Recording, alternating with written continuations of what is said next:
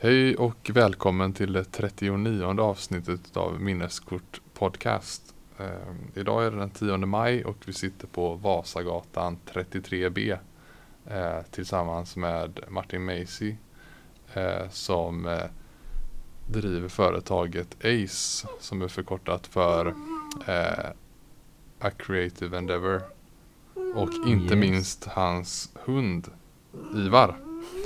Eh, annars är det jag och Theo som sitter här. Men jag tänker att vi börjar avsnittet nu.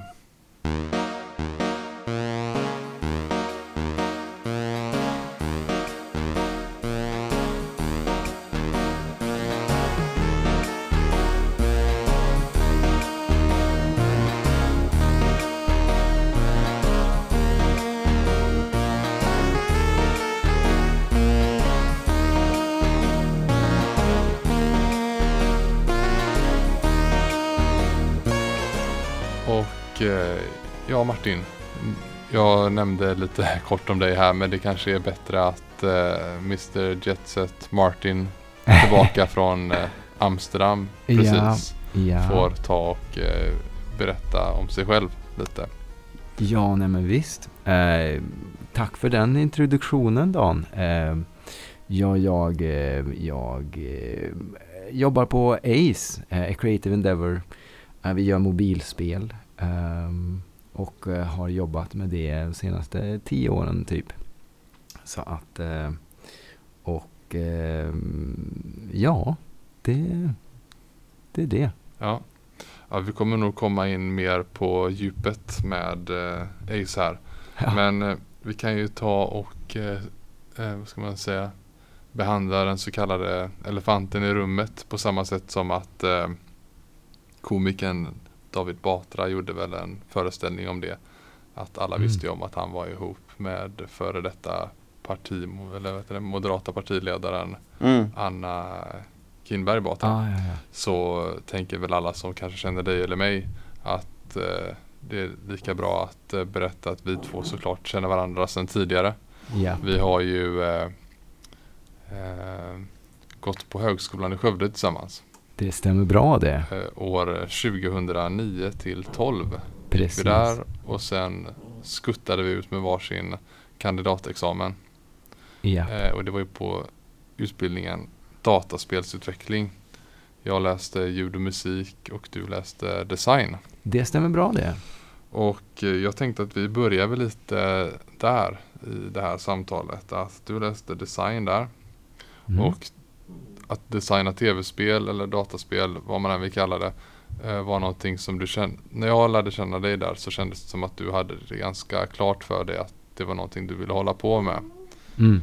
Eh, så, så mina minnen därifrån, du kan ju få berätta lite vad du gjorde själv där. Men mina minnen var första året minns jag att du var en utav få personer som faktiskt redan hade lite gjort ett spel själv. Jag fick hem någon Game Maker Mm. eh, exekverbar fil utav någonting, du får rätta mig om jag har fel nu, av något som hette Blue Rose tror jag det hette. Ja, men det stämmer. Just det. Oj, gisses, det var inte igår det. Nej, men eh, ja, det var någon slags eh, ehm, early platforming eh, liknande. Man hoppade runt på väggar och hade svärd och högg ihjäl demoner, tror jag det var man gjorde. Ja, Ehm, ja, men det stämmer. Det gjordes i Game Make. Nej, det gjordes i någonting som hette Construct, tror jag. Jaha, det var inte Game Ehm. Nej, jag tror inte Nej, det okej. var det. Men det var något liknande. Ehm, så eh, om jag inte minns helt fel så bad jag dig göra en låt till det. Eller lägga ljud på det eller någonting Just sånt det, där. det är kanske är därför jag minns det. Men Ja. jag minns inte att det blev så mycket utav det. Nej, det blev det egentligen inte heller. Du Eh, dök upp. Det var väl då vi började få sätta tänderna i att göra spel på själva utbildningen kanske istället. Ja, precis. Eh, och där fick ju du eh, lite samma privilegium som jag fick andra året. Så hittade jag på ett spel som blev ett så kallat spelprojekt utav då. Och Mm. andra året för de som inte vet om var väl själva eh, prest, ja, men prestigeåret där, där man gick in tio veckor och fick göra ett valfritt spel i en 3D-motor. Japp. Och eh, mitt spel behöver vi inte prata så mycket om men ditt spel var ju intressant. Eh, om jag minns så hette det Guardians kanske. Ja, det stämmer bra det. Och det Eh, var en eh, speciell typ av Moba Brawler-aktig grej va? Ja, det är sant. Eh, man, eh, det var liksom någon slags mix mellan eh, Smash och eh, någon, någon lite mer tredje persons vinkel. Mm. Eh, men ehm, precis, och, och det, var, det var häftigt eh, att jobba på det. Det. Jag tror att vi har haft kvar en hemsida eh, med det. Den är nog nere nu men eh, vi körde det för något år sedan igen. Och det var, det, eh, det var ju inte så bra eh, kanske som man tyckte att det var då. Men eh, det var alltså när motorn Unity precis. eh, började komma där. Det var ju helt nytt på den tiden, men det var ju fortfarande lite så eh, att fight mellan eh, Unity eller Unreal som var grejen på den tiden. Mm. Eh, men eh, ja, nej, men det stämmer. Eh, jag minns att du gjorde väl någon, eh, du gjorde något tåg. Ja, det var ganska trippigt det spelet. Ja, det var det. Men ja, vi ska hålla oss till det. Men jag kan säga faktiskt att det publicerades för en vecka sedan på itch.io. Ej. Mm. Där tycker jag Nice. Guardians kan hamna också någon dag Ja, kanske. men va, absolut. det är ju gratis att lägga där. Ja, ja. Eh, så ja, Dublinks heter mitt Just spel. det. Men Mm. eh, ja, det finns att tanka ner. Eh, Nice. Men jo, det, för Tio då kan ni få lite mer, ska man säga, eh, beskrivning här utav Guardians. Det var, alltså det, det var ju tredje person då, eh, Mm. medeltida fantasy kanske lite Ja. miljö. Man var ett gäng med fem riddare i varje lag som hade väl en bas på varsin sida. Ja, det var liksom, eh, jag tror att grundinspirationen var eh, lite Battlefield över det. Man skulle alltså ta, ta, eh, ta olika positioner på banan. Ehm, men eh, istället för andra världskriget så var det ju fantasy medeltidsaktigt. Så man fick välja mellan antingen vara en, eh, en riddarperson eller, eller en mm, sorceress liknande som kastade spells och teleporterade sig ehm, och så. Och så var det flytande öar för att få in lite smash eh, feeling över det. Som ju då är ett av mina eh, favoritspel. Ehm, och eh, Smash-delen blev väl lite lidande. Eh, inte riktigt det det gick ut på eh, i slutändan. Men man kunde putta ut varandra från banan och trilla ner. Eh, Mm. Så att, eh, För, och det ska väl tilläggas också att det här körde man ju en person vid varje enhet. Så det var tänkt som nätverksbaserat. Precis, det var... Jag kommer inte ihåg hur många man kunde vara men eh, fem mot fem var nog möjligt i alla fall. Eh, tror jag. Och det var ju lite coolt sådär på den tiden eh, för eh, att man kunde det- Vi snackar alltså vårterminen 2011 Mm. var det här. Att, eh, att ha ett eh, nätverksbaserat spel. Ja, det var ballt. Det var väl som jag minns det i Unity så var det för att få till nätverk så behövde man klicka i en checkbox. Nu, men sen nu då var det enabled. Så trodde alla att det var en easy peasy match men det Mm. krävdes väl lite mer än så kanske sen. Ja, nej men det var ju det. Och inte annat så var det lite klurigt att få eh, animationerna och matcha med eh, multiplayer-aspekten minns jag var ett problem som var återkommande i vårt projekt. Men eh, eh, det gick till slut eh, att köra eh, online så det var ju, det var ju coolt. Och numera så är väl kanske det mer en eh, easy peasy thing men eh, då var det en liten eh, challenge ändå. Få till det. Mm. Och sen har jag förstått att eh, Unity har blivit lite utav ditt eh, huvudredskap kanske när det har fortsatt sen. Ja, Vidare mot ehm, Ace. När startade företaget? Var det under skoltiden eller efter examen? det var i, precis i samma veva som vi tog examen så startade vi Ace. Och det var Ja. egentligen mest för att vi var tvungna att skicka en faktura eh, som vi hade gjort. Eh, vi gjorde en hemsida tror jag. Eh, och så var vi tvungna att fakturera för den. så startade vi ett bolag. Och sen så bara eh, fortsatte vi att eh, ehm, göra lite konsultuppdrag på olika sätt. Eh, det var inte bara spel utan det var hemsidor och det var någon slags eh, ehm, intern mätverktyg till Moälven bland annat. Ehm, och någon eh, Volvo eh, app av något slag. eh, och så vidare. Men eh, sen så började vi väl göra spel först när eh, vi gjorde ett spel som hette What If som var någon slags frågespel, frågeapp. Och den eh, började ta lite fart för Pewdiepie spelade den och då fick vi massa downloads och så. Eh, och sen efter det så började vi göra appar liksom på eget bevåg mer. Eh, och det var väl kanske, ja, hur lång tid sedan var det? Sju år sedan kanske? Ja, nu tiden flyger. Ja, länge sedan. för det här var alltså först uppe i Skövde och då gick ni via någon inkubator kanske eller något sånt där. Vad heter Ja, det? Precis. Gotia Science Park. Gotia Science Park, ja. Det stämmer bra. Eh, vi, eh, ville, vi hade massa idéer. Det var något år sedan så kikade jag igenom vilka idéer vi hade gjort. Vi hade gjort jättefina presentationer med våldsamt dåliga eh, pitchar egentligen. Eh, nu i efterhand, så det, jag vet inte hur det, vi lyckades få en, in en fot där i ärlighetens namn. Men, eh, men det gjorde vi. vi. Vår första koncept hade, det var att vi skulle göra ett spel som heter Debatten. Man skulle trycka på en knapp eh, och så skulle man hålla in den så länge som möjligt. Ehm, Just det, det har jag hört om. Yes. Och det var egentligen bara det. Och så skulle man tävla på en high score mot andra som höll in den. Liksom. Ehm, inte så väldigt roligt spel eh, visade det sig. Det här är väl lite sånt hit or miss att antingen blir det Ja, som det blev eller, att, eller så blir det en jättegrej. yes. Att, att Verkligen. alla ska hålla på med det. Ja, nej men det var ju verkligen så att eh, vi började ju väldigt tidigt i mobilutvecklingseran så att säga. Eh, så att det var ju väldigt mycket trial and error ehm, från allas håll då. Ja. Ehm, så att eh, vi tänkte bara, ja men det här kanske blir något. Och det blev det inte.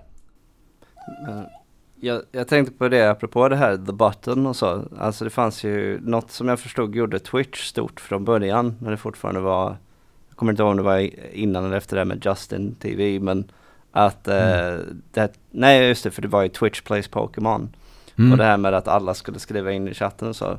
Just Så det. att det, man kanske skulle ha Twitch Plays the button och så, så gäller det liksom för Twitch att enas om, ska vi trycka in eller inte och så ska man undvika Just det. sabotörerna då som det kanske är ett sätt att krydda till den här annars eh, lite enkla idén. Absolut. Det är faktiskt ett spel som har gått ganska så bra nu på senaste, jag kommer inte ihåg vad det heter, men det är eh, olika länder som, som tävlar tillsammans då. Så man ska trycka på den så många gånger som möjligt. Så, så kan man se, och jag kommer inte ihåg vilket land det var som var bäst, men eh, så att eh, vi var lite tidiga bara Mm. med våran idé helt enkelt. Men eh, Ja, ja. man får inte vara, man får inte vara för mycket före sin tid. Det ska Nej. vara lagom före sin tid. precis, precis så. Ehm, men innan ni försvann från Skövde tillsammans med ett annat företag som heter Insert Coin som Mm. ni numera eh, delar eh, kontorslokaler med här. Eh, så hann du med lite annat i Skövde. Som jag minns det i alla fall så hade du även innan högskoletiden börjat skriva lite på en bok. Eh, en svensk fantasybok som Yes. hette När månen faller.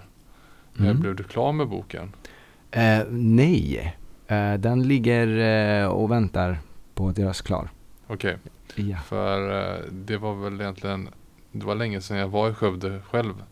Men en av de senare gångerna och det här är väl drygt tio år sedan tror jag. Mm. Så eh, fick någon som läste, det fanns väl en, eh, vad ska man säga, mediaproduktionslinje.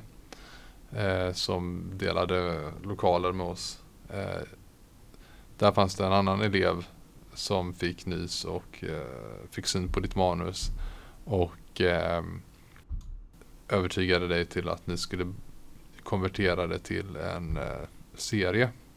Alltså en tv-serie.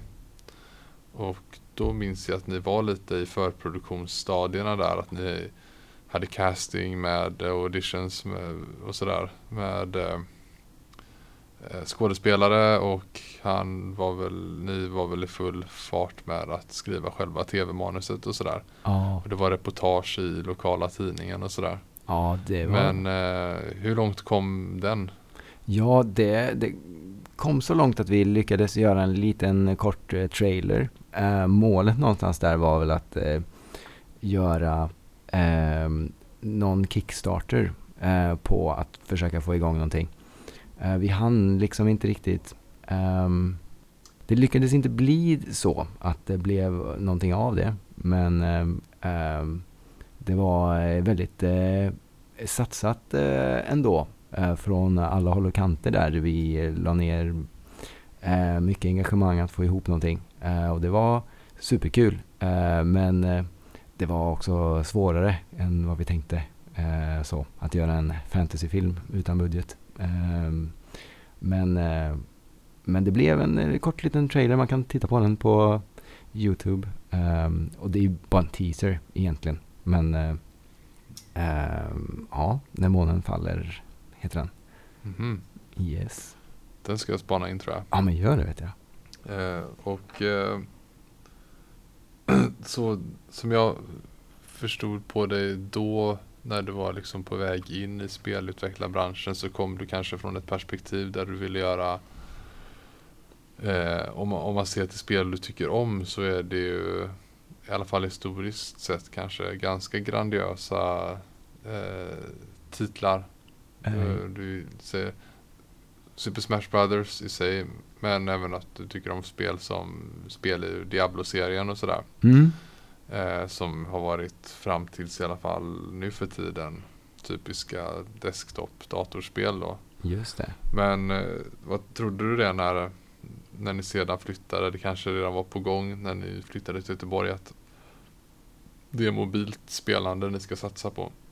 Ja, alltså jag tror att vi insåg ganska tidigt att eh, åtminstone i eh, förhållande till eh, storleken på vårt team så eh, tänkte vi att ehm, mobil var nog där vi skulle hamna. Vi kommer inte kunna göra eh, de här AAA-spelen. Eh, Sen är ju indie branschen såklart eh, starkare än någonsin. Eh, men eh, jag tror att vi vi lyckades hitta någon nisch där innan vi liksom gav den typen av spel en chans. Och vi hade ju egentligen ingen, ehm, ingen bra kompetens för att göra AAA-liknande spel heller på det sättet. Eh, eller ja, obviously not eh, AAA-spel. Men eh, jag var ju designer på den tiden bara. Ehm, och hade liksom inte satt mig in i programmering eller, eller grafik sådär våldsamt bra. Så att ehm, det var jag och sen så var det två till programmerare. Så att det fanns liksom inte riktigt... ehm, ehm, och då, då tänkte vi att mobilt var bäst anpassat för det vi sysslade med, typ. Ja. Ehm, så. Och eh, är det också någonting som du känner att eh, på grund av vad ska man säga, yrkesvalet, eh, nischen här, har det påverkat liksom spelsmaken också? Jag vet att du exempelvis gillar Clash Royale. Är det någonting som har kommit för att du har börjat spela mobilspel mer för att se vad, vad du har att jämföra det med? Eller är det att du genuint gillar mobilspel? Ja, nej men jag tror eh, Clash Royale har jag nog kommit in i på grund av det. Men sen lyckats eh, fastna i det. Eh, för att man har sysslat med mobil. Men det, det är ett jättebra spel. Nu eh, var det ett tag sedan jag lirade det. Ehm, på eh, liksom regular basis. Men det har varit en sån som jag verkligen har spelat sönder mycket av. Ehm, sen ehm, eh, uppskattar jag ju eh, förmågan att spela on the fly lite grann. Det, jag känner mig eh, ofta lite stressad när jag sätter mig och lir, lirar ett spel som ska vara ett single player-spel som ska ta många timmar liksom och så för att ehm, det känns som att jag borde göra någonting annat när jag sitter och gör det. Ja, Eh, jag förstår. De senaste ja, tio åren så har det känts som att du har levt med jobbet sida vid sida sen du startade Ja. upp där nästan. ja, det har varit så. Men eh, vi kan hoppa till typ nu de senaste åren då.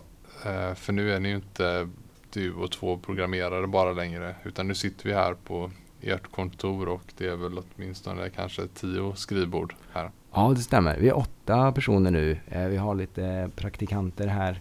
Eh, så att eh, det finns en och annan skärm eh, här inne. Mm. Eh, men eh, eh, det stämmer bra. Så att vi har skalat upp och kommer fortsätta göra det. Och inom ett år eller två så är vi nog mellan 10 och 13, 14 personer skulle jag gissa. Okej. Yes. Eh, och ehm, vi har hela tiden kringgått att eh, prata om vad för slags spel ni gör. Jag vet att ni har ett som har funnits ett tag nu Mm. och som, eh, ja du får gärna berätta hur det har gått för det och det är ju igång fortfarande. Ja visst, vi, vi eh, gjorde ett spel som eh, hette Hooked Inc. Som är ett eh, idle, eh, ett klickerspel kan man kalla det. Man, man samlar pengar genom att eh, fånga fiskar. Eh, och sen så uppgraderar man sin båt för att eh, fånga bättre fiskar. Och sen så blir det så i oändligheten. Man uppgraderar sin båt, fångar mer fiskar och bättre fiskar och sen så uppgraderar man sin båt och sen så, ja. Ehm, och sen så när man inte spelar så spelar spelet i bakgrunden typ. Och eh, så kan man komma in igen och eh, eh, hova in sin fångst så att säga. Okej. Mm, yes. Ehm, jag hade ju kunnat skaffa det inser jag nu för jag har en smartphone. Jag, så van, jag, jag gör aldrig saker på min telefon mer än att, att ringa och ta kort och sånt där. Ja visst. Men eh, det låter lite som något jag, alltså den här grejen med att spelet då tuffar på eh, när man inte spelar det. Ja. Det påminner mig om att jag provade Heyday, Mm, eh, mm. farming simulator. Just det, en sån klassiker. Där växer grödorna medan du är borta och sådär. Jajamensan. Är det lite det tänket? Precis, eh, det är det. Vi eh, hamnade väl i en veva där vi eh, spelade mycket sådana spel. Eh, troligen, once again, för att man är inne i den branschen lite grann eh, och eh, behöver eh, kolla runt vad som görs och hur saker funkar. Eh, och då var just eh, idle-spel, som ju är väldigt anpassat för att funka på mobilen för att ja, man går runt med den och ploppar till någonting i mobilen så öppnar man och sen så plockar man upp lite grejer och sen så kan man stänga ner och så. Så det är väldigt on the fly eh, baserat eh, sådana spel, så det är bra. Ehm, ja, Och det, ni utvecklar det kontinuerligt nu hela tiden då för att det känns Precis. som ett, ja lite så neverending yes. grej. Det kan komma nytt content till det hela tiden och så eller? Ja, vi eh, sålde det till en publisher faktiskt i USA som heter Lion Studios. Eh, så, men vi underhåller fortfarande spelet. Eh, och vi lägger till lite features emellanåt. Vi sitter nu med ett, eh, ett Kraken-event. Så det kan komma en liten eh, Kraken bläckfiskarmar eh, som man ska slicea bort typ. Ja, ja, okej. Ja, så att ehm, Så det är lite action, det är inte bara att sitta och, ja absolut. och disträ-tappa på Nej. skärmen. Ibland kan det komma hajar och grejer så att eh, så är det. Ja, ja. Yes. Betyder det att ni har fått tid till att jobba på ett annat IP då kanske? Mm, eh, det stämmer. Vi jobbar med eh, ganska så, vi jobbar med, eh, nu ska vi se här, jag har väl tre projekt i luften lite grann. Och man bollar lätt mellan det. Mycket av mobilutveckling handlar om att testa lite olika idéer och sen eh, mäta av eh, olika eh, values som måste stämmas överens med. Eh, det handlar mycket om att Eh, vi gör ett presenterbart spel eh, och sen så testar vi och köper in users till det spelet och så ser vi hur mycket det kostar för att köpa en user. Så att om vi lägger ut en eh, reklam ehm, på Facebook eh, så kanske den kostar 10 kronor att få in en user till. Eh, och då vet man att ah, okej, okay, men då är inte det särskilt intressant för 10 kronor blir för mycket i längden. Ehm, man tjänar väl kanske, man räknar med att få igen ehm, mer än vad man köper usern för om det ska gå ihop i en rimlig kalkyl. Liksom. Um, så vi är väl lite ansvariga för de här fake adsen som finns emellanåt på Facebook när det liksom är så här, det är någon reklam för något spel. Och så är det eh, någonting som händer där och när man laddar ner spelet så är det någonting helt annat. Och det är för att vi vill se, um, okej okay, om det här spelet skulle vara så här, kan vi köpa users billigare då? Så kan man liksom testa och säga, ja okej, okay, det, det, här verkar folk tycka är bra. Och då kan man göra ett spel som är gjort för det. Man behöver inte göra klart allting. Det viktiga är att du bara checkar läget med marknaden. Okej. Okay. Uh, ja, okej. Okay. Uh, eh, ja men för det jag får för mig att eh, när jag inte hysteriskt börjar ta adblock på allting, det är inte jättebra för, för den modellen då. Men, eh, men då eh, såg jag eh, ofta reklam för det här eh, Game of Thrones Conquest eller något tror jag det hette. Ah. Något sånt här browserspel eller någonting som verkligen försökte så här smida medan järnet var varmt på tv-serien. Och då, då vet jag att det gjordes en, några så här Youtube-videor om, ja men när du väl spelar spelet så är det så här väldigt mycket enklare än advertised. Yeah. Och där kan man ju, jag vet inte vad uppföljningen blev där då, men det låter ju som att det skulle ha kunnat vara en sån här att, så, ja ah, okej okay, men kollade, de kanske, för att folk faktiskt ska stanna så kanske vi måste börja utveckla de här funktionerna. Eller, ja. ja, precis. Det är också mycket liksom att um, många eh, kanske tar sig in i appen så och sen så bryr de sig inte om att det var något helt annat de kom till. Eh, utan de fastnar ändå typ. Och då var det ändå bättre att göra så för att du får fler users med den här adden eh, och då kostar en user kanske två kronor eh, och istället för fem kronor som om du gör reklam för spelet som det egentligen är.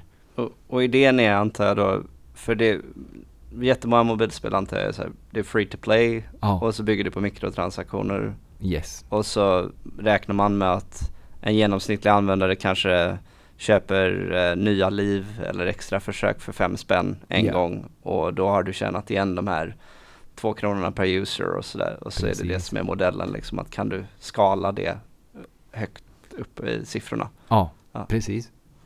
Det är okay. exakt så. Ja.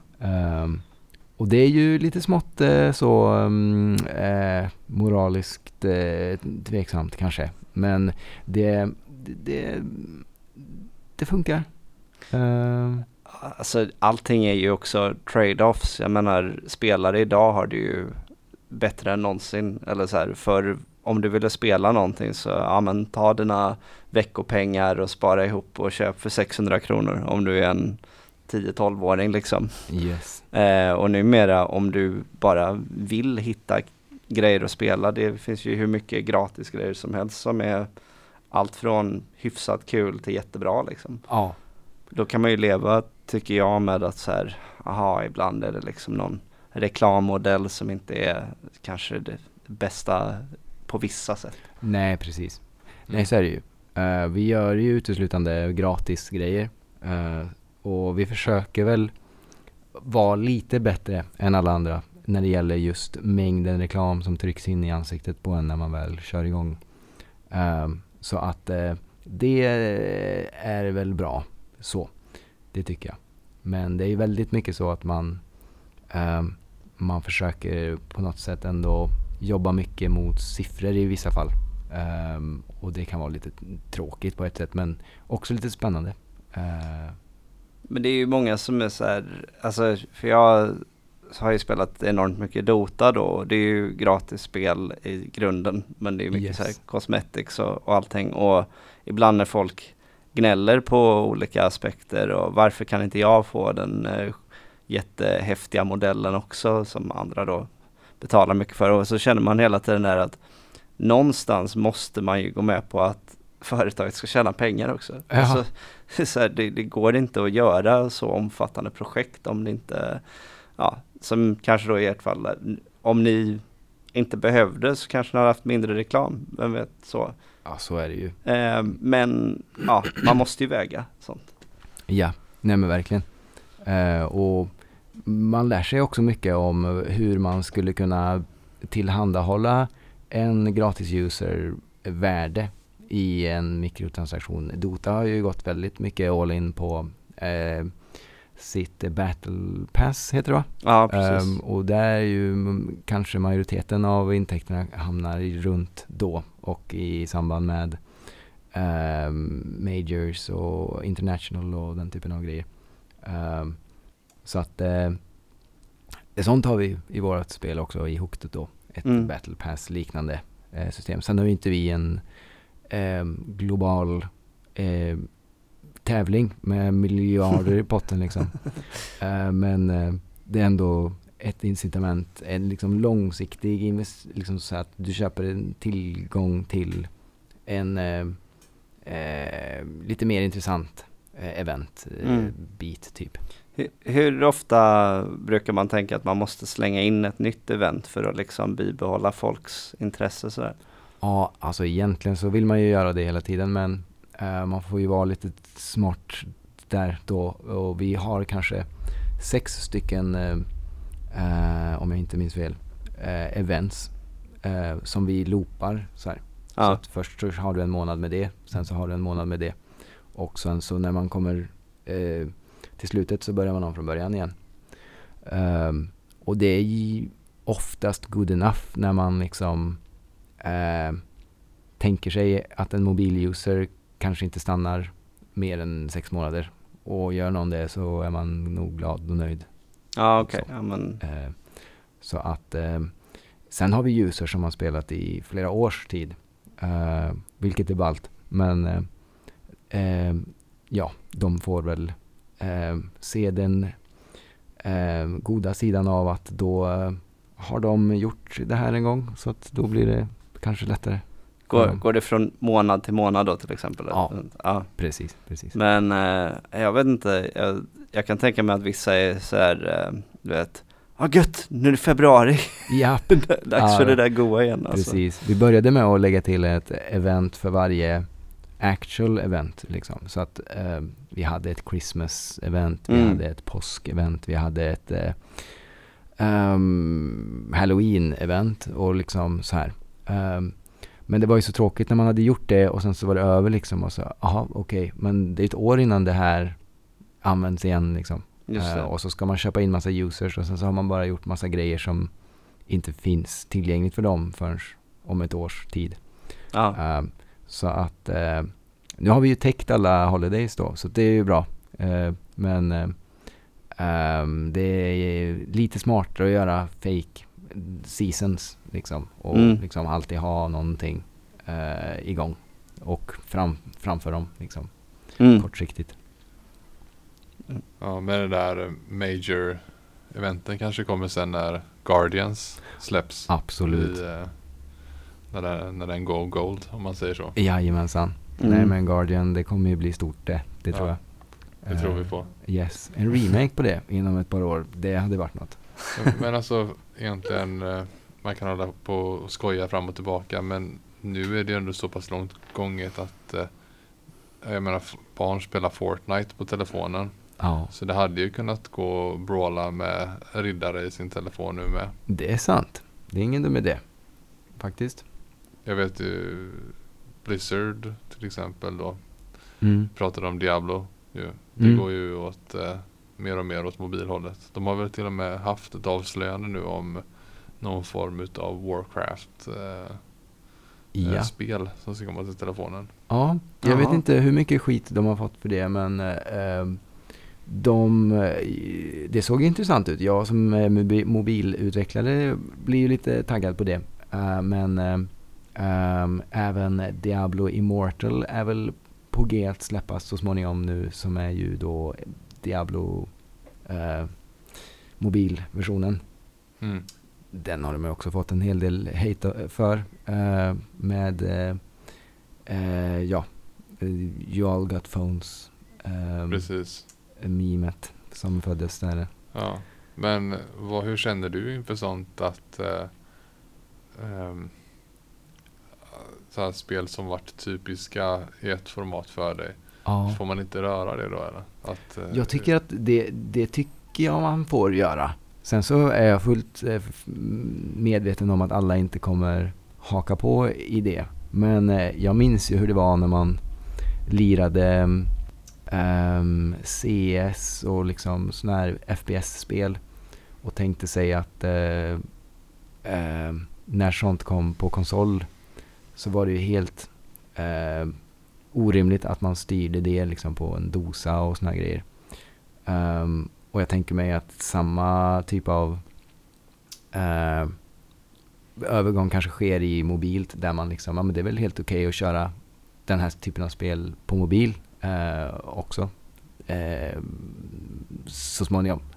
Eh, men ehm, ja, det, det ska bli spännande att se om hur de här lyckas. Jag menar, um, det- det finns ju såklart jätte eh, stor potential i, i den typen av spel och League of Legends, om jag inte är helt ute och cyklar, har väl släppt en mobilversion eh, med League of Legends också. Wild Rift eh, är väl det? Ja, det kanske heter ja. ja jag får med att det är det och så eh, Eller men vilket var det här? Var det också Riot som gjorde det här Arena Valor eller någonting? För det är väl också ett mobil Moba eller någonting?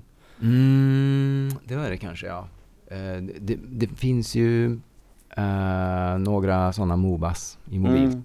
Ja, men liksom jag, jag kan ändå Okej, jag kan förstå de som är så här, ja men det, det riktiga är att spela på PC och hela den biten. Men jag som, ni, ni är då gamla Diablo-fans då, men Ja. för den här podden så, jag har ju nämnt det tidigare avsnitt också, att jag provade Diablo 2 l- ja, för första gången för några år sedan egentligen. Ah, okej. Eh, för att testa det innan Dan skulle snacka om det i podden. Ah, ja, ja.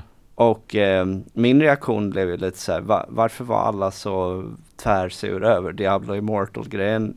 Ja, alltså det här spelet känns väl ganska anpassat för en mobil rent av. Man har liksom Mm. sin skillrad där nere som antagligen pekskärmen kan lösa ganska lätt. Targeting borde vara lätt. Just och det. hela upplägget är Jo, lite alltså, så här, Om man jämför med typ ehm, om man inte är så kallad proffsspelare Mm. så behöver man inte använda många knappar Nej, i Diablo. Det är ju attack and slash som precis. ehm, man, vadå, man alternerar mellan två tangentbordsknappar känns det som. Mm, och så känns det också som att det är, alltså för jag tänkte faktiskt lite på det med det här Hooked Ink, du pratade Mm. om gameplay-loopen och så var jag så här, ja men det låter ju rimligt att någon som gillat Diablo skapar en sån här, du klarar ett uppdrag, får bättre grejer så att Ja. du kan skaffa bättre, så här, klara bättre uppdrag. Och, Yes. ja, och den mobil-loopen liksom, den kändes också rimlig för Diablo så att Ja. jag som utomstående kunde lätt känna så här, jag fattar inte varför det inte går, men eh, jag är inte så här. Spelindustrin genomgår den där fasen som musikindustrin gjorde när man gick från vinyl till CD-skivor Mm. antar jag.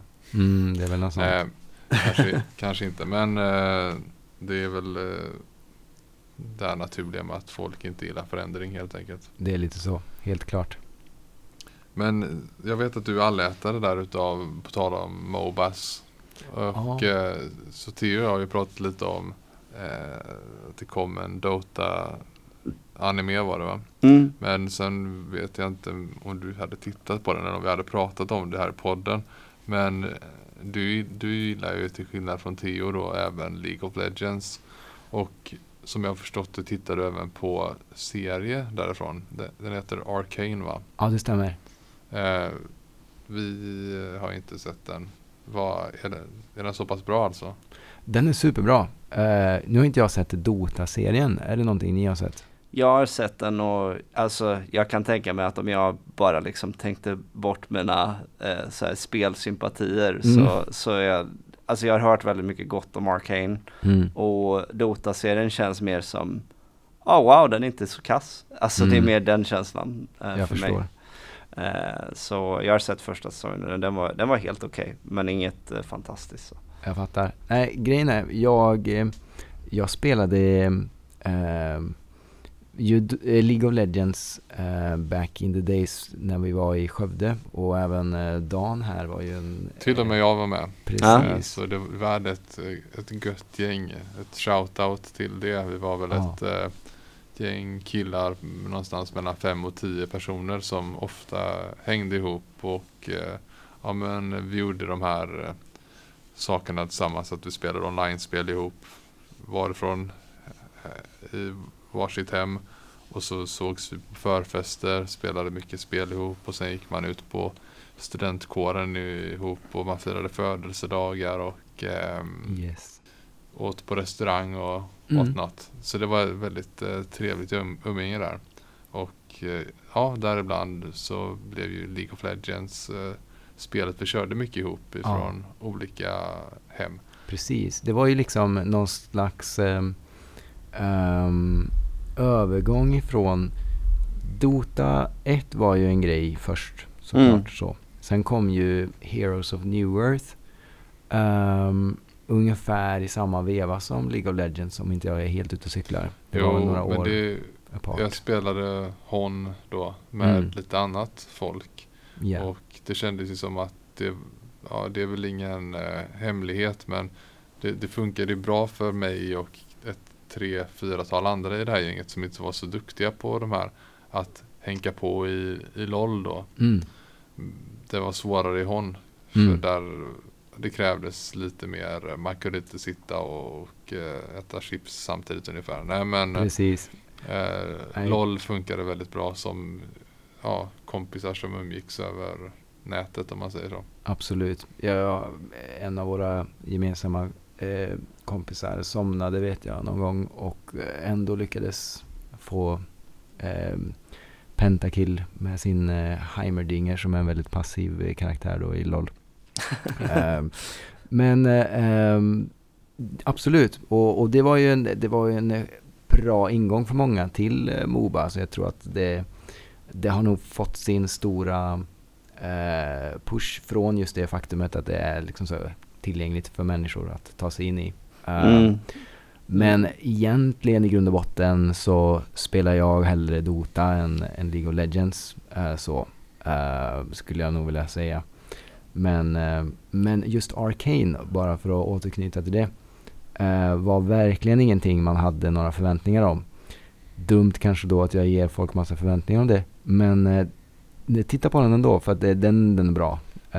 Var strömmas den någonstans? det är Netflix som har den. Okej, ja. Yes. Mm, nej, men jag har en eh, kompis som aldrig haft eh, någon koppling alls till, eh, till LOL och eh, som jag förr spelade Dota med och sådär. Eh, och han har sett både och men han var såhär, nej men Arcane alltså kolla den ändå för den är väldigt bra. Och eh, Mm. jag har, eh, det känns som att ja, det har kommit från så liksom udda oberoende håll liksom. Så att det, någonting finns väl där då. Ja, jag tror att det gör det. Alltså, vi, det, det tror, jag tror att det kan vara bästa serien jag har sett på senaste. Så. Så det är bra Mm. grejer. Mhm. Yes. Kul. Ja. Ehm, jag tänkte vi ska dela in den här, det här avsnittet i två sektioner. Eh, jag återkommer gärna mer till, eh, till Ace och, eh, och annat som vi har pratat om nu. Men Mm. jag tänkte att vi skulle köra ett litet inslag. Det är ju nämligen så att eh, eh, både du och Theo är väldigt duktiga och förtjusta i Super Smash Brothers. Eh, serien eh, som sig och så får vi väl bena ut kanske vilket utav de olika spelen som ni gillar bäst. Mm. Eh, och det kanske kan bli ett intressant samtal om det i och med att jag är nog inte ett lika bra bollplank som dig i det här i och med att jag har en mer begränsad erfarenhet av spelet. Jag spelade väl Melee som det heter då när det begav sig Ja. eh, som mest kanske. Så eh, vi tar bara en liten eh, bensträckare här så kommer vi tillbaka med det. Yes. Yes, fint. Ja, då var vi tillbaka igen, alla fyra. Det är alltså jag och Theo här som vanligt. Som, men eh, vi sitter även här då med Martin, Macy och eh, hunden Ivar. Ja. Och eh, ja, Super Smash Brothers alltså. Eh, ett spel som jag såklart har spelat en del också. Det ju, har ju blivit med åren eh, ett av Nintendos eh, större flaggskepp får man ju säga. Kanske inte så konstigt när det innehåller så mycket gott från alla deras andra eh, eh, vad ska man säga, fanfavoriter. Men eh, några, två personer då som har fastnat för Super Smash Brothers är ju båda ni två. Och spelat väldigt mycket och är duktiga båda två. Eh, så jag tänkte för att liksom settle the score här först kanske vi behöver kolla lite eh, vilket som är ert favoritspel i serien. Jag vet att eh, Tio är det ingen hemlighet med för det har han redan deklarerat här i podden tidigare. Mm. Eh, I och med att ja, näst efter Dota så är det hans favoritspel. Mm. Eh, men så vi kan ju kolla med dig också då Martin. Eh, så kan vi se hur bra det stämmer överens. Om man ska spela Super Smash Brothers, eh, vilket i serien ska man helst spela då? Ja, jag är ju lite modern här då så jag säger ju senaste Ultimate numera. Uh, tycker jag. Uh, har det bästa av det mesta. Uh, helt enkelt. Det finns uh, otroligt många karaktärer men det är ändå väldigt balanserat. Um, sen finns det ju otrolig tjusning även i Melee. Um, som ju är en extremt teknisk eh, ehm, ja, alltså taket där sätts ju oftast av hur tekniskt kunnig man är i liksom de bitarna som krävs för att kunna spela det på en hög nivå. Um, och det har ju helt klart sin charm. Men jag tänker att i min mening så, så är Ultimate uh, en, en bra mix. Det fanns, de gjorde, Nintendo gjorde ju riktiga snedsteg först när de eh, gjorde Brawl och man kunde trilla lite randomly och liksom den typen av party eh, inslag. Men eh, sen i Smash 4 så steppades eh, hastigheten upp lite grann och de tog bort lite sådana randomness eh, saker. Men Ultimate speedades upp ytterligare en notch och eh, det finns ändå ett ordentligt uh, combo game där men eh, det är inte riktigt på millis-nivå men den är ändå tillräckligt approachable för att liksom kunna bli nästa ehm, nästa liksom stora grej om det inte redan är det. Svårt att veta faktiskt. De är, både Melee och Ultimate finns ju fortfarande kvar parallellt liksom. Mm. Eh, vilket jag tycker är både häftigt och bra. Eh, för att det är inte så vanligt. Men eh, ja, så där, där ligger jag. Ja, Så du, du tycker liksom att Ultimate gör skäl för namnet om man säger så då? Lite så eh, ändå. Faktiskt. Okej. Eh, och för er som inte har hört eh, på den här podcasten tidigare då så kan vi ju avslöja att, eh, nu vet jag inte vilket avsnittnummer det är i alla fall. Men eh, i ett av våra tidigare avsnitt avslöjade du då att du gillar ju Melee bäst. mm. Det borde vara avsnitt 19 nämligen då det är vår andra topplista och så. Ja, för vi hade ingenting emellan där va? Nej jag tror inte det. Nej. Så det är, och så är det andra platsen på den topplistan. Mm. Men alltså, ja, jag tycker ju så här att alla de argumenten tycker jag är väldigt rimliga och sådär. Det är ju så otroligt mycket content också i Ultimate och jag, Mm. alltså jag snackade med en kompis eh, häromdagen och, och så ja, frågade han lite, ja, men vad tycker du om de här med Melee mot Ultimate? För övrigt, jag är helt med på det. Det är ju mellan de två det står. Alltså, Mm. jag, jag har försökt till exempel gå tillbaka och spela originalet. Det, Ja. det är ingen jättehit faktiskt. eh, men eh, jag känner väl det att alltså som eh, någonstans upp till 25-åring student med massor av tid Mm. så Melee är liksom det, det blir inte bättre än att liksom här dyka in i det och bara gå in för det hur mycket. Men om jag däremot ser mer som okej nu är jag 33 och så säger vi att så, så säger vi att jag skulle spela ett Smash-spel två timmar i veckan. Mm. Så vet jag det här att jag skulle aldrig bli nöjd med hur bra jag blev på Melee. Mm. Så liksom historiskt och, och allting så jag kommer alltid känna att Melee var liksom en sån peak och det är det jag kommer haft roligast med.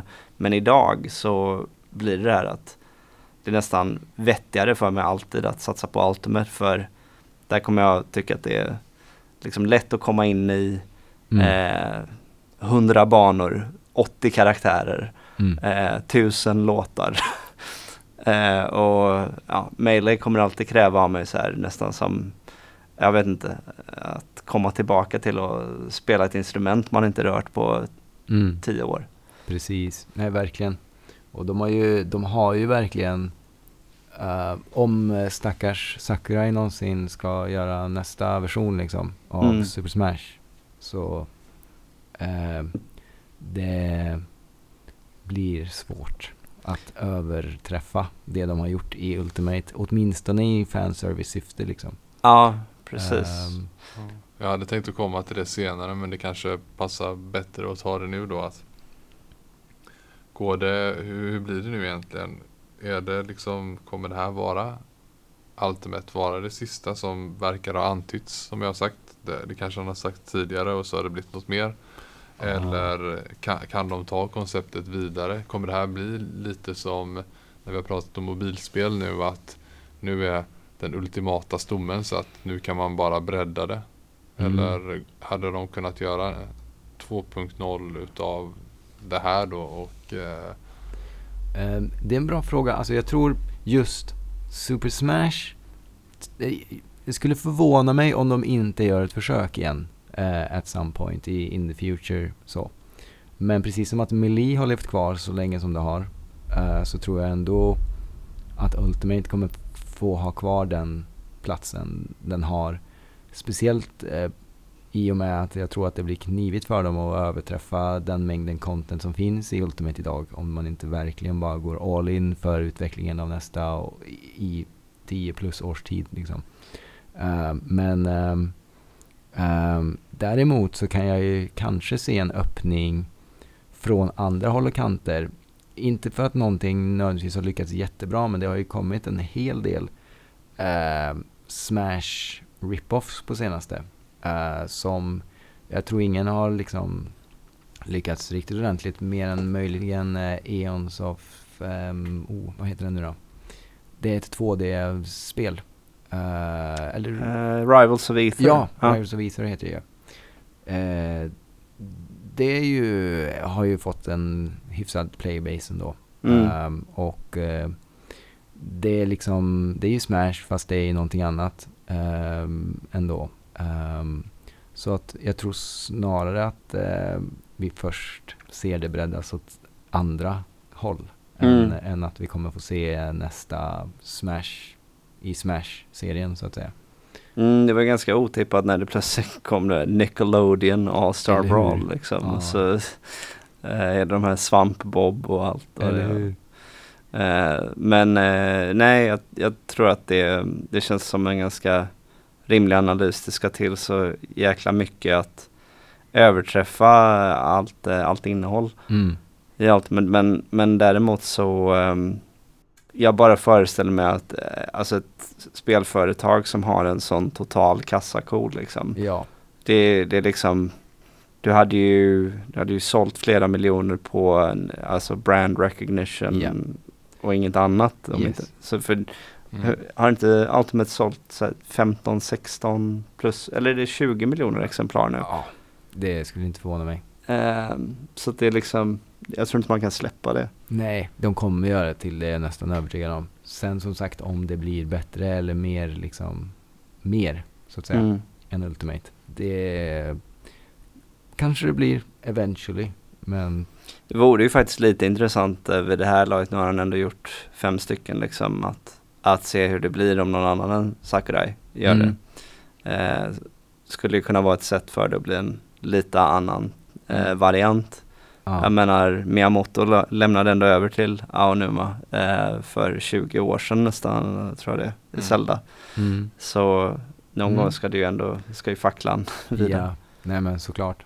Eh, om man jämför med andra serier så i Street Fighter så det har ju nått liksom en eh, nivå som sen har visat sig vara kanske svår att överträffa in terms av mängden karaktärer och så. Men de har ändå ju itererat nya um, iterationer av uh, Street Fighter. Mm. Men har, var, blev det inte något mothugg där femman i jämförelse mm. med fyran? Jag skulle ju påstå att uh, fyran har varit både mer den är väl en personlig åsikt kanske, men jag tycker ju att fyran är mycket mer intressant än vad femman någonsin var. Uh, men Sen så är det säkert många som har samma inställning om trean gentemot fyran liksom. Och får vi se nu då när Men trean, var inte det lite det som försvann? Alltså, det blev inte samma fas utav det som med fyran kändes det som här i Sverige kanske i alla fall. Nej, jag vet faktiskt inte riktigt. Jag är inte superinsatt i Street Fighter-världen men jag inte vet... heller, jag vet bara att det kändes som att det, spelserien var död och sen dök fyran upp ja. och så spelade alla det på tal om i Skövde då. Ja. På varje förfest Verkligen. och efterfest var det bara Street Fighter 4 hela tiden. Yep. Så upplevde jag det också att det var som att det gick direkt från tvåan till fyran. Men sen har man ju det här eh, typ mest klassiska e-sportklippet någonsin med Daigo. Det är ju att han, eh, det är ju Street Fighter 3 när han blockar en, eh, ja, mm. en hel Chun-Li kombo eller vad det är. perfekt. Det. Och sen vänder matchen. Mm. Ja. Så någonting måste ju det ja, spelet också ha. Ja, jag är ingen expert på något av de här. Så eh, vad vet jag. Men på tal om, om fighting då. Det är väl mm.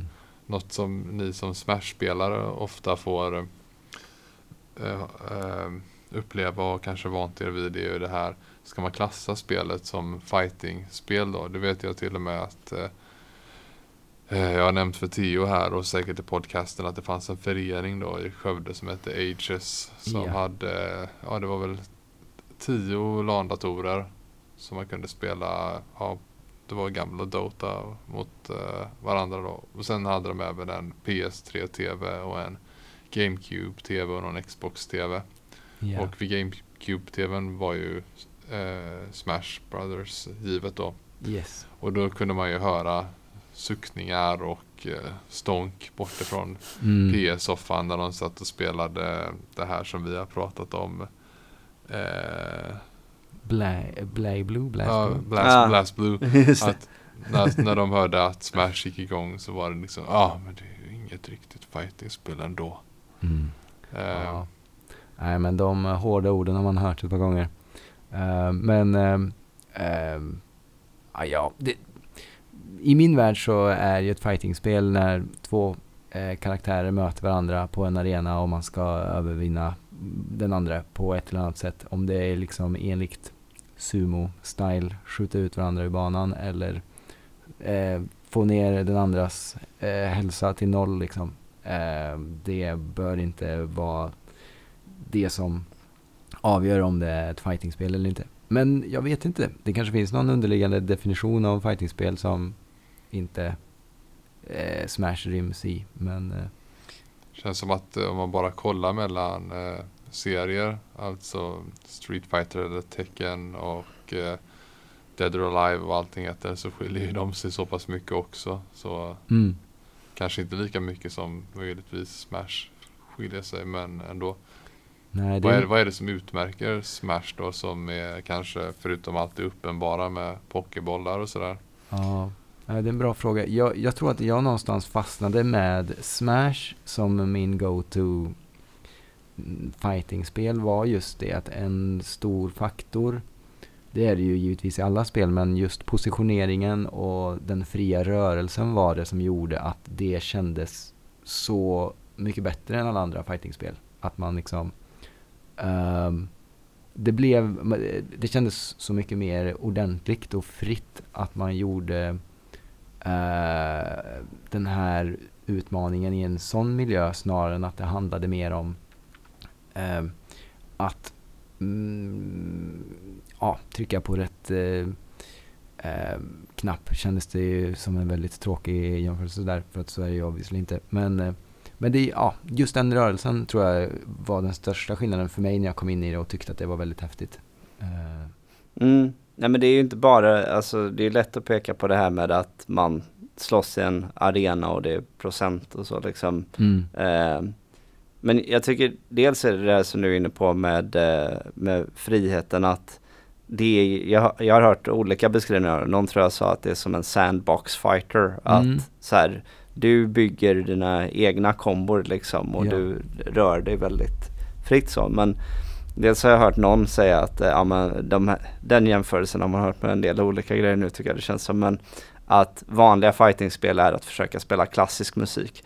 Och Mm. att, ett, att Smash är jazz liksom. Mm. Du improviserar Mm. och liksom hittar öppningar så eh, i spelet. Just det. Ehm, men för mig är faktiskt en, en annan stor grej det här att eh, alltså du, genom det här upplägget att du kan få GIMP kills till exempel. Ja, Mm. Alltså att när någon är väldigt låg procent och du får ändå ut den för du knuffar ut den från banan.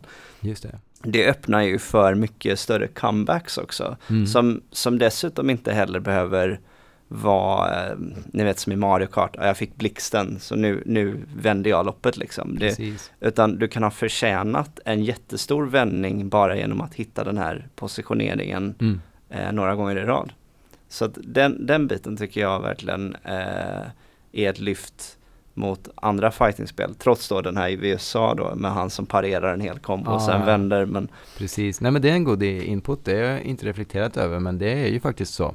Eh, och där kan ju sämsta attacken ändå plötsligt bli det som får den andra att dö liksom. För mm, att man pokar ner någon.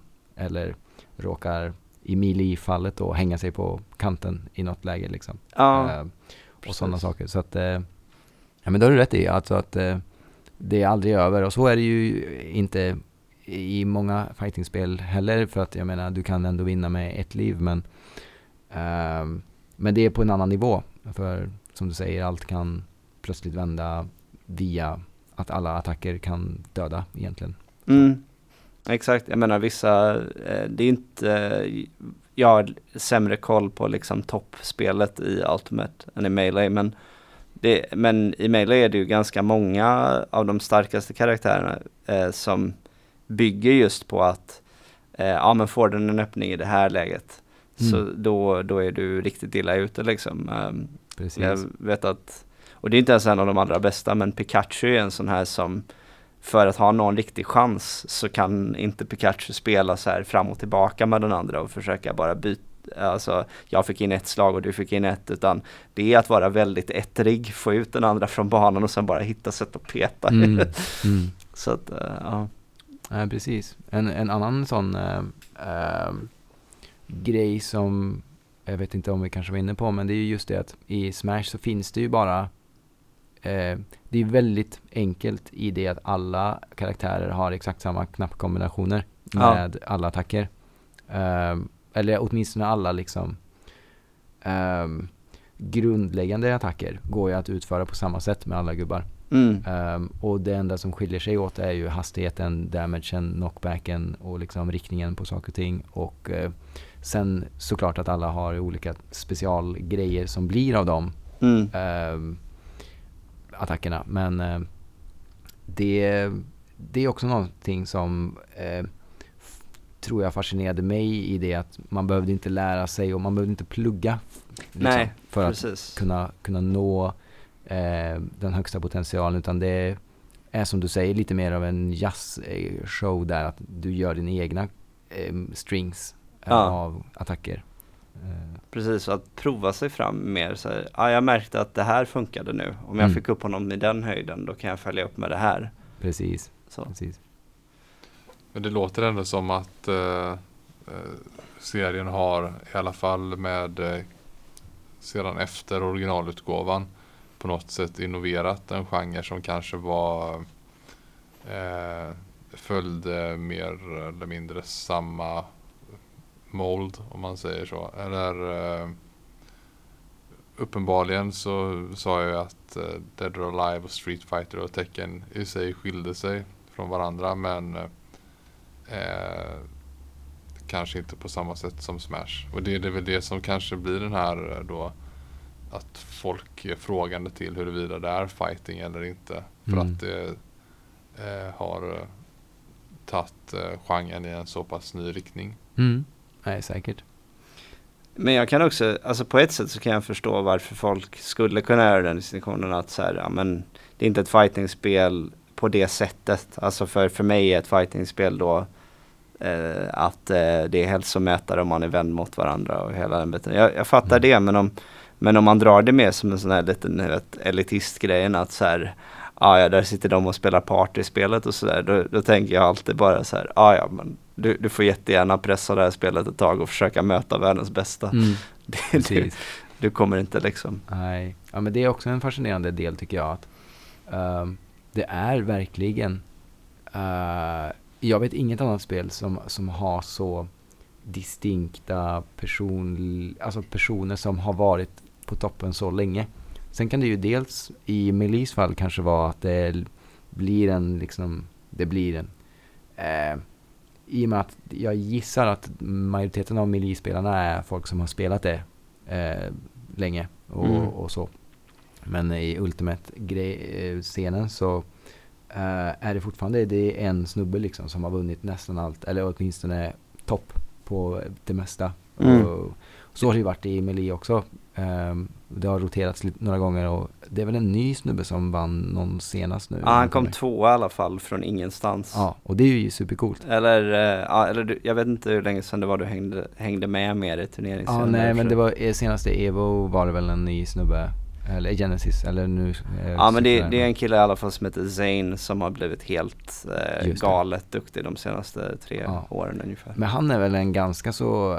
Eh, gammalt, eh, duktig. Ja men precis, han har ju varit duktig längre så, Ja. men det, nu i bara den senaste eller näst senaste, Genesis var det nog så dök det Ja. upp någon som hette J Mook som jag Just tror det. var så här sida 30 eller Mm. någonting. Och jag har ändå liksom, jag, jag har försökt hålla ett hyfsat öga på vilka är topp 20 i världen Mm. länge. Ja, Och eh, hans namn, alltså det var inte ens på min, jag vet, på radarn liksom. nej jag vet inte om jag har sett honom köra tidigare. Nej.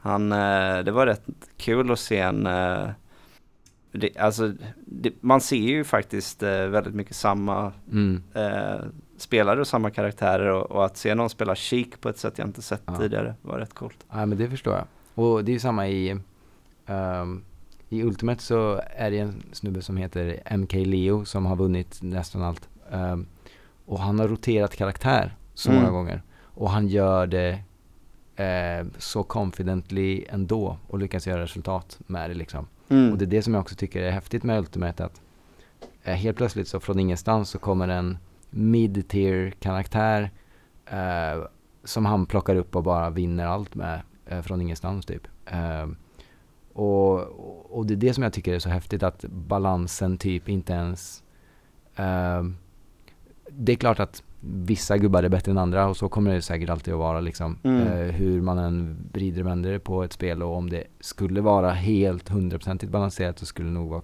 komplicerat. Liksom. Jag ser ändå vissa fördelar i att, att det är kanske en handfull gubbar som, som oftast tenderar att vara eh, duktiga så att man kan ha någon koll på metat och inte behöver liksom 80 karaktärers eh, liksom mastery för att komma någon vart. Men, eh, eh, men det, är- det är samtidigt väldigt fascinerande att se någon plocka upp en karaktär som ingen annan gör resultat med och sen bara vinna de största turneringarna liksom. Det Eh, var ju ganska roligt för väldigt lång tid i eh, Melee så framstod det som att Visst, man brukade, brukade prata om att det fanns tekniskt sett 12 karaktärer ungefär man kunde spela i en turnering. mm. Men om vi tittade på resultaten över de senaste 12 åren eller vad det var så ja, var det ungefär sex karaktärer egentligen om du ville vinna turneringen. Mm. Och så blev det ganska roligt för att så fort eh, ja, göteborgaren då Mm. eh, drog sig tillbaka och slutade spela.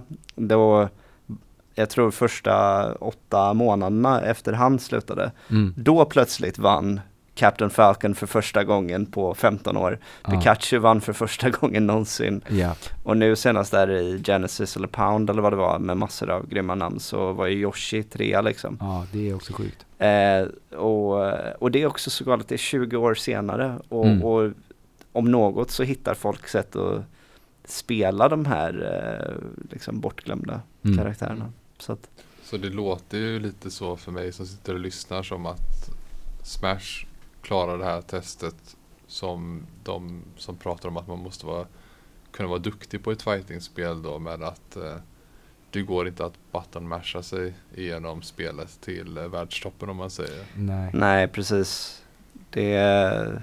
Nej, nej, verkligen inte. Och det, det är ju det som också är lite av en eh, erkännande faktor i det på något sätt också. Att eh, det är en person som är bäst i världen basically. Precis Mm. som vilken annan ehm, skillfull eh, sport eller aktivitet man skulle kunna prata om så, så kan en person vara så duktig att han är bäst i världen. Det handlar inte om att det var tur liksom. Om Mm. man så. Sen är ju en annan jäkligt rolig grej, fast där, där ska jag erkänna att jag har alldeles för dålig koll på andra fightingspel och sådär. Men det här med att man hittar sina egna kombor och, och sånt i, i Smash är det här att man kan vara så jäkla, det kan vara så uttrycksfullt hur folk spelar. Man kan vara så här, du kan titta på tre stycken som mainar Captain Falcon i världseliten. Mm. Och så, du har inte hört vem det är som spelar den. Men om du ser liksom ett liv i matchen så är det så här, ja ah, men det är han. Mm. Eller det är han för, eh, ja, folk satsar antingen helt aggressivt eller, Ja. ja men du vet, väldigt, eh, så på det sättet, alltså jag tycker ibland när man ska jämföra Smash med en riktig sport så påminns jag nog mest om tennis. Mm. För det är liksom det här, du kan ha ex- extremt olika spelstilar, att antingen eh, kontra mycket eller försöka styra spelet från nät eller så här. Och så har du de här rivaliteterna Mm. och ehm, de som ligger långt upp på världsrankingen länge. Jag, jag tänker ofta på den lite, Mm. parallellen. Nej men verkligen. Ja, det är ju eh, i eh, de flesta fall individuella sporter. Man, Mm. det, fin- det finns ingen sån här team battle i Smash som körs kompetitivt eller? Det finns ju en eh, subgren som är team battle, två mot två. Ehm, och det börjar väl få lite mer traction än vad det har haft tidigare. Men det är ju fortfarande one-on-one som är the thing liksom. Och, Mm. och där är väl i och för sig Smash ganska unikt, tror jag. Det är inte många fightingspel som tillåter två mot två och att det är två olika personer som spelar mot två olika personer. Nej just det. Ja men då håller väl den här tennisliknelsen ganska bra. Ja, för att jag verkligen. vet inte, det är sällan folk bryr sig om dubben känns det Mm, som. nej Mm. precis Om men det det inte är är typ Sampras och Agassi mot eh, exakt. Will- Williams-systrarna. Ja men exakt, en sånt lite, får vara något riktigt eh, spektakulärt då. Men, men jag vet att det var någon, eh, det var någon stor turnering, men det, det var några år sedan vid det här laget. Men då, då, det kanske var en av de sista som Armada var med på eller så kanske det var en av dem där han faktiskt var med men han spelade inte i singel, han spelade bara i dubbel och så Just spelade det. han med sin bror då. Ja. Eh, och det, det är kul för att jag kan inte säga exakt men jag skulle gissa att hans bror, låt säga, är när de rankade någon gång så kanske han var 73 plats i världen eller Mm. någonting. Någonstans där. Ja. Eh, och då var Armada själv etta. Men de mötte liksom ett lag som var med dåvarande, säg, eh, världssjuan och världsfjortonde.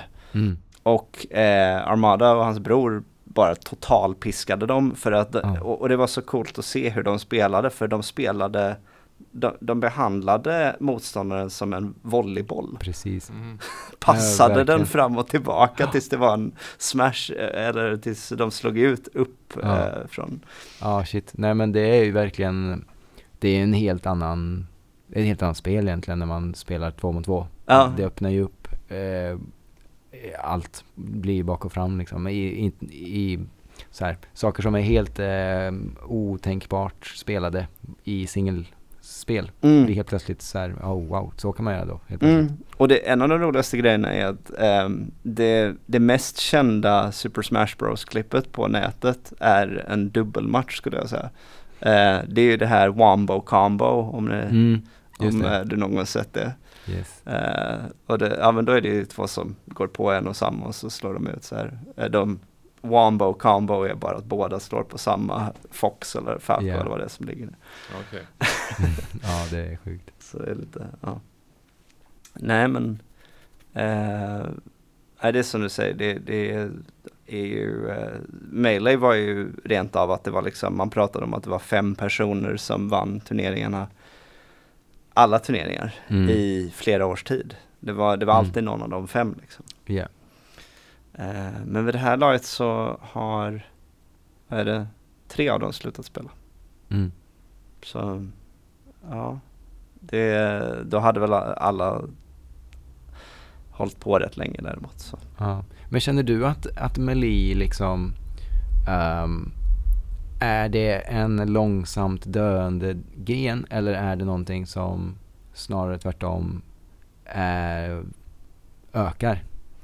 Alltså, ja, jag, jag, eh, jag hade ju, hade jag varit tvungen att välja så hade jag nästan valt det senare av de två. Det känns som att det är, för de har liksom fått till den här eh, online-funktionaliteten också som Mm. blev en jättegrej under Corona. Alltså de spelar ju med, eh, vad, vad kallas den här speciella, eh, Eh. rollback va? Ja, rollback netcode. Ja, som gör att eh, det går att få mycket mer laggfria matcher då. Yes.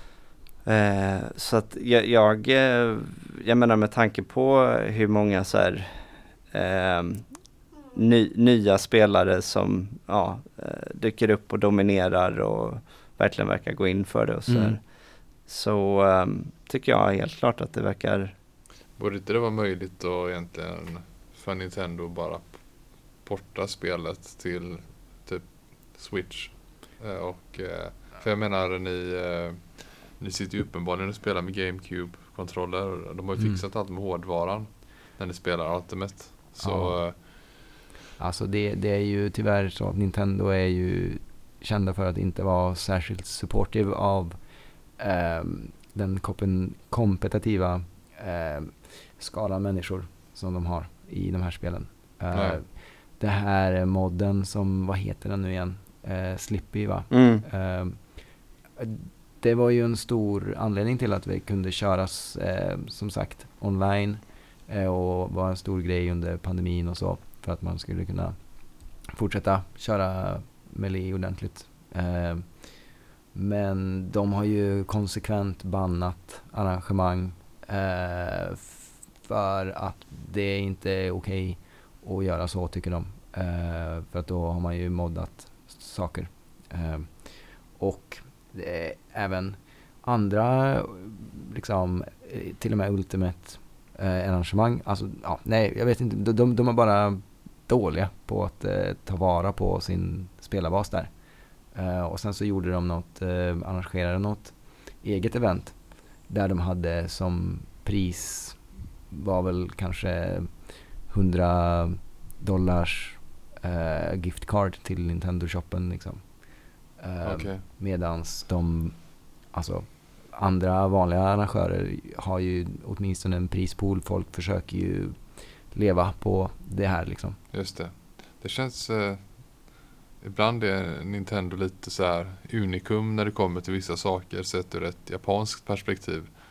Speciellt med det här då i och med att så tv-spelande är som folksport i landet. Med alltså arkadhallar och så vidare. Och på något sätt har det ju funnits så mycket längre än många utav andra länder där det verkligen har tagit fart det här med att man kör på e-sport om man säger så. Mm, Till och med man kan ju gå till grannlandet Korea med eh, Starcraft och så precis.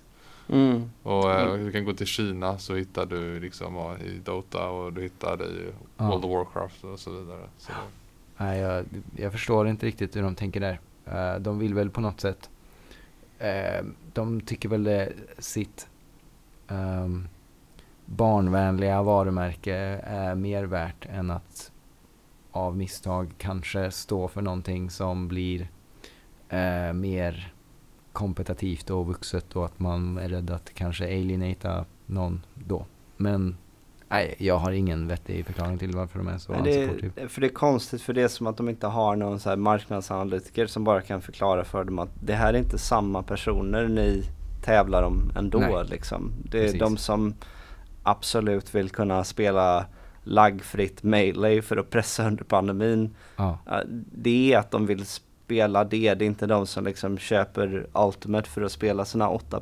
spelarmatcher och Nej. köper fyra extra joycons för att kunna göra det och eller så här. Ah, Det, jag vet inte. nej, Ja. det är lustigt. Eh, Ja, jag förstår. men man kan ju undra om den, den enda möjliga luckan för ett portat melee det skulle ju möjligtvis vara just det här att det behövs ändå liksom en så här omladdningsperiod efter Ultimate. Alltså att det dröjer så här tio år innan ett till Smash. Mm. Och så att man kör lite den här, ja, men kan vi få ut någonting som kanske håller Smash-gnistan igång och som många gillar ändå. Mm. Så, ja. Inte helt omöjligt att någon, eh, någon pitchar det, någon på Nintendo of America eller någonting antagligen då. Mm. Ja, just det. Um, Ja, det får vara någon med pondus då. ja, Mhm. precis. Eh, innan jag glömmer det och sen får ni väl säga till om ni har några mer eh, eh, takes här med Smash. Men eh, Theo har ju väl avslöjat eh, lite under podcastens gång vilka han tycker bäst att spela med. För det är säkert intressant för de som lyssnar och, och höra på tänker jag. Vad som gäller för dig nu. Jag vet ju lite här Martin Mm. vad du spelar med. med eh, och det har vi väl även kanske nämnt någon gång. Men kanske, och du inte får ta den här, eh, vad heter den? Me Fightern. Mm. Eller Me, var det Me Brawler? Me Brawler, ja. Me Brawler. Ja. Som du så gärna customiserar ihop själv. Ja. Finns det någon, eh, alltså för, förbestämd, mer välkänt ansikte du gärna spelar med? Ehm, ja, du, bra fråga. Jag är ju lite sjukt lagd så, så jag väljer ju gärna den brawlern. Men ehm, eh, den, eh, eh, Byleth numera, skulle jag nog påstå. I Ultimate då. Eh, sen eh, i eh, Melee så var jag en sån tråkmån som körde Falco och Mart liksom. Det var de. Eh, Fox eh, gav man sig an lite grann men jag fastnade med Falco mest. Ehm, Mm. Ja, då kör vi ju samma karaktär i, i Ja. Melee. Ja, jag förstår. Sen eh, som vi var inne på lite grann, Theo Ganondorf har spelats en del. Men det är mest för att eh, man ofta hamnar i sammanhang där man inte är på samma nivå eh, rent eh, färdighetsmässigt i Ultimate. Och då brukar jag spela med fötterna eh, med eh, Ganondorf eh, istället. ja, Det är jobbigt när man blir så duktig så att man måste byta karaktär igen sen då. Ja, Spela med munnen eller någonting. ja precis. Det är lite så. ja. Eh, nej men, eh, ja precis. Han var ju väldigt, eh, han är väldigt långsam, eller framförallt var han det i vissa av spelen. Mm. Framförallt Brawl och Smash 4. Han är lite, han är inte riktigt lika orörlig i det här Ultimate. Nej. Men, nej men det, det är alltid gött att köra med honom. Mycket power och så. Ja, han har en hård slägga liksom. Man eh, flyger långt. Ja. Nej men, eh, ja alltså i Melee så, så tyckte jag att det var, jag spelade så jäkla många olika karaktärer från början. Eh, jag spelade liksom med kompisar och spelade Chic. Mm. Och så, ja, tyckte jag det var skitkul att komboa men sen, där var det också lite skicklighetsglapp. Och när det då uppdagades de här tidiga tier-listorna, Mm. att aha okej, Chic räknas som bäst. Mm. Ja okej, då får jag väl spela något annat. Så då gick jag ner väldigt långt på listan och började spela Link och så ja, betade jag av flera. Ja. Och till sist var jag bara så här, jag struntar faktiskt i vem som är bättre eller sämre här. Falco är mycket roligare än alla andra så jag ska spela honom Ja. ändå. Ja, precis. Ja, Jag vet inte riktigt varför jag valde... För Me Brawler är ju alltså då en väldigt eh, eh, udda karaktär man väljer. Det är ju inte schysst mot en själv att välja den karaktären. För att han är inte så värst bra. Men, eh, eh, men det är någonting med honom som talar till mig. Eh, han känns eh, som att man har kontroll på ett eh, helt annat plan. Typ. Alltså, liksom, jag, jag, min hjärna är kopplad till karaktären, typ. Om det säger någonting. Jag, vet inte, jag har bara hört liknande. Folk har pratat om Yoshimitsu i tecken. Fast han kanske å andra sidan ansågs vara lite av en proffsfigur. Jag vet inte Okej. riktigt. Eh, Det enda jag kan ja. med Yoshimitsu är den här eh, svärdhuggattacken som tar halva livet. Jag Ja. antar att den inte är alls viable i verkligheten. Men eh, den kunde jag göra. Ja. Ja men, ehm, jag tror eh, för en av dem jag helst spelar i i Ultimate är, är Zero Suit Samus. Mm. Och eh, för mig är det ganska mycket för att, eh, alltså nu har jag ju sagt att jag ändå tycker Ultimate är väldigt bra men hon är den som känns mest som att spela Melee tycker jag. Mm. I Mm. att så här, allting går väldigt fort, hon är väldigt ja. rörlig. Så, ehm, så Ja, att, verkligen. eh, där kan jag tycka att det känns som att det är följsamt på ett annat sätt än det är med, ja men jag vet inte, en sån som Mario eller för all del Falco som inte alls känns likadan Nej. längre. Nej, han är ju krossad liksom. Han finns inte kvar i Nej, precis. Det, Ultimate tyvärr. nej, det var lite, var lite synd för han Mm. blev liksom som de, de kunde ha gjort mindre ändringar liksom. Mm. Men istället så är han så här Han är bara som en så väldigt eh, icke-intuitiv fox eller någonting. Ja. Där han inte gör det man tror han ska göra i något Precis. läge. Nej, han är lustig. Nej, man förlorade en, eh, en kär vän. känns Ja, som, exakt så. Det, det var väldigt eh, synd. Nej men Ja, alltså det, det är svårt om man inte är superinsatt att, att fatta grejen ändå. Men, men de här Fox och Falco, de är ju de är ju kloner egentligen då Mm. i, i Melee. Och, och så är det den här grejen att Fox kräver hela tiden att du är liksom att du måste vara väldigt igång hela tiden med att följa upp med nästa lilla attack och nästa lilla attack. Mm. Ehm, och framförallt så är det en extremt viktig skillnad mellan dem som är att eh, du kanske känner igen det här med att man kan göra ett lägre hopp i Smash Mm. om man trycker snabbt på knappen. Ja. Eh, så eh, tiden eh, som det, det tar liksom innan ett fullt hopp uppnås, det är olika från karaktär till karaktär. Eh, och med Fox har du bara en femtondels sekund på dig att släppa knappen. Annars blir det ett högt hopp. Mm. Med. Falco har du en tiondels sekund. Och det låter inte som så här jättemycket men det är den där lilla skillnaden som gör att du antingen spelar väldigt spänt och så Mm. hela tiden eller kan spela i, ett, i en rytm. Mm. Eh, så det var den stora grejen för mig Ja. faktiskt. Ja, jag tror eh, dels det. Han kändes mer som jag ville att han skulle vara. Men också det faktum att, jag vet inte vad det, varför, men eh, Falcos gameplan där är ju lite grann att skjuta ner folk med sin down air. Mm. Eh, att han har en attack som donkar ner folk basically. Mm. Och känslan av att donka ner någon i botten av banan är väldigt mycket skönare i min eh, värld än att pluppa upp folk i luften, vilket är Foxes eh, gameplan basically. Eh, de har en betydande skillnad i att eh, Falco har en hård neråt aerial och Fox har en hård uppåt aerial, alltså skjuter upp gubbarna väldigt högt. Just det, ja så den, den är ju, det är också en sån väldigt viktig grej. Men jag skulle vilja säga att jag, jag tror att den stora grejen för mig är att det var, det fanns en väldigt enkel kombo man kunde lära sig med Falco som var du Mm. donkar ner någon i marken då och sen använder du den här eh, ref, speglingsskölden då, reflector, eh, när de ligger ner och den skickar fiender rakt uppåt Mm. och då följer du med dem upp i luften Mm. och donkar ner dem igen och så Ja. gör du bara det Yes. som en hiss. Okej.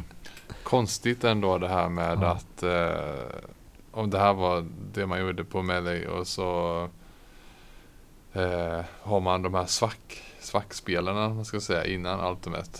Då Mm. har, att, och när, man, när det väl går tillbaka till bra igen att man då väljer, vad ska man säga, inom citationstecken nerfa figuren och inte bara återställa honom. Mm. Ja, det är synd ja. Ja, det, jag kanske missar detaljerna här och så men det låter så när jag lyssnar på er i alla fall att de eh, Ja, men man hade en, en ganska så eh, distinkt... Eh, de var ändå två olika karaktärer i Melee, även om de var kloner liksom. Eh, Ultimate har jättemånga kloner. Eh, som är rena kloner mer eller mindre. Du har alltså eh, Daisy och Peach som är... Det finns någon procentuell skillnad i någon grej tror jag. Men de är mer eller mindre exakt likadana. Ehm, så att de är ju inte rädda för att råka ha dubbletter i, i den, eh, i, på det sättet. mm, Eh, så att jag tror att det handlade nog mest om att de började väl tweaka det redan i Brawl tror jag. Ja. Och sen så tweakades det ytterligare ett steg i, i fyran. Eh, och sen så var det väl den iterationen som de byggde på till Ultimate då och tweakade lite ytterligare. Så att eh, Falco hade redan varit med om en eh, eh, resa Mm. från Melee till eh, Ultimate. Så att, eh, Ja, det är lite lustigt med det där eftersom Ganondorf som egentligen är en mycket, ja, åtminstone om vi pratar om Ganon och inte Dorf också, så är Mm. han en mycket mer välkänd karaktär än Captain Falcon är. mhm. Men ändå var ju Captain Falcon var med redan i det första spelet. Ja. Mm. Och sen kom Ganondorf med i det andra och då var han en klon av Captain Falcon istället för en unik karaktär. Mm. Och det har egentligen levt kvar med Ganondorf som karaktär. Det har man minskat det för varje spel som gått. Mm. Det har de. Mm. Men det finns fortfarande kvar en del av det här att ja men han gör den attacken för det är egentligen Captain Falcons attack. Ja, precis. Ja. Ja, det är väldigt många lustiga detaljer där. Sen är det eh, såklart skönt för de som utvecklar det att bara kunna copy-pasta grejer. Men det är lite, eh, lite speciellt, helt klart. Mm. Mm. ja. Jag tänkte vi ska hinna med också det här samtalets sista ordinarie fråga. Mm. Eh, sen kan vi se hur mycket till vi minglar på här. Ja. Men eh, det här är en fråga som alla våra, vad ska man säga, gäster får. Och vi har ju bara haft en gäst tidigare. För eh, ett och ett halvt år sedan var vi i eh, butik Macapär. Där Mm. ägaren MXS fick den här frågan. Och det är en fråga som är helt öppen för tolkning. Mm. Får vi se om du svarar likadant som honom. Det känns som att den kan betyda så mycket beroende på vem som hör den. Eh, och vi har ju faktiskt redan pratat om Genesis. Det var ju den här turneringen va? Mm. För frågan lyder nämligen när var Genesis som bäst? Mhm. Vad för tankarna dig någonstans? Ja, det är en bra fråga. Alltså det är svårt för mig att inte tänka på senaste eh, Genesis då. Ehm, men mm, alltså det har ju fått sig en liten turn från och tillbaka hela Genesis-grejen. Um, med just Smash-delarna har varit lite kontroversiella emellanåt. Men um, um, jag följde ju Melee uh, ganska mycket förr i tiden. Men ja, alltså jag, jag tyckte senaste Genesis var ganska så härligt att, att kika på. Både Melee-väg och uh, även eh, eh, Ultimate-delen där. Ehm, så att ehm, det finns säkert detaljer som jag missar. ehm, för att jag hänger inte riktigt med i de andra spelen så mycket. Det är ju liksom Smash som jag följer. Ehm, och ehm, det finns ju... Mm, jag, jag har ingen koll på Street Fighter nu alls, eh, skulle man kunna säga. Och när jag hade det så var ju eh, det en del som var intressant i Genesis också. Eh, och det var ju några år sedan, men nej, jag säger nog sist, senaste. Så det betyder egentligen att det kanske blir bättre med tiden? Ja, Ja, I men, bästa fall. precis. Det skulle Ja. jag kunna tänka mig. Ehm, Så just kommer. nu är det som bäst då? jag säger så. Ja, Genesis är ju en rolig, alltså det är en av de turneringarna inom eh, Smash som är också har en så lite speciell historia för jag har för mig att no- jag kanske minns det fel men jag vill minnas att det var typ samma final fyra år i rad. Att Mango och Armada Ja. mötte varandra hela tiden och sådär. Och, Ja. och att den första, om det var Genesis 3 eller någonting som Armada dök upp på. Och var det att han vann eh, direkt eller någonting. Alltså det var så här.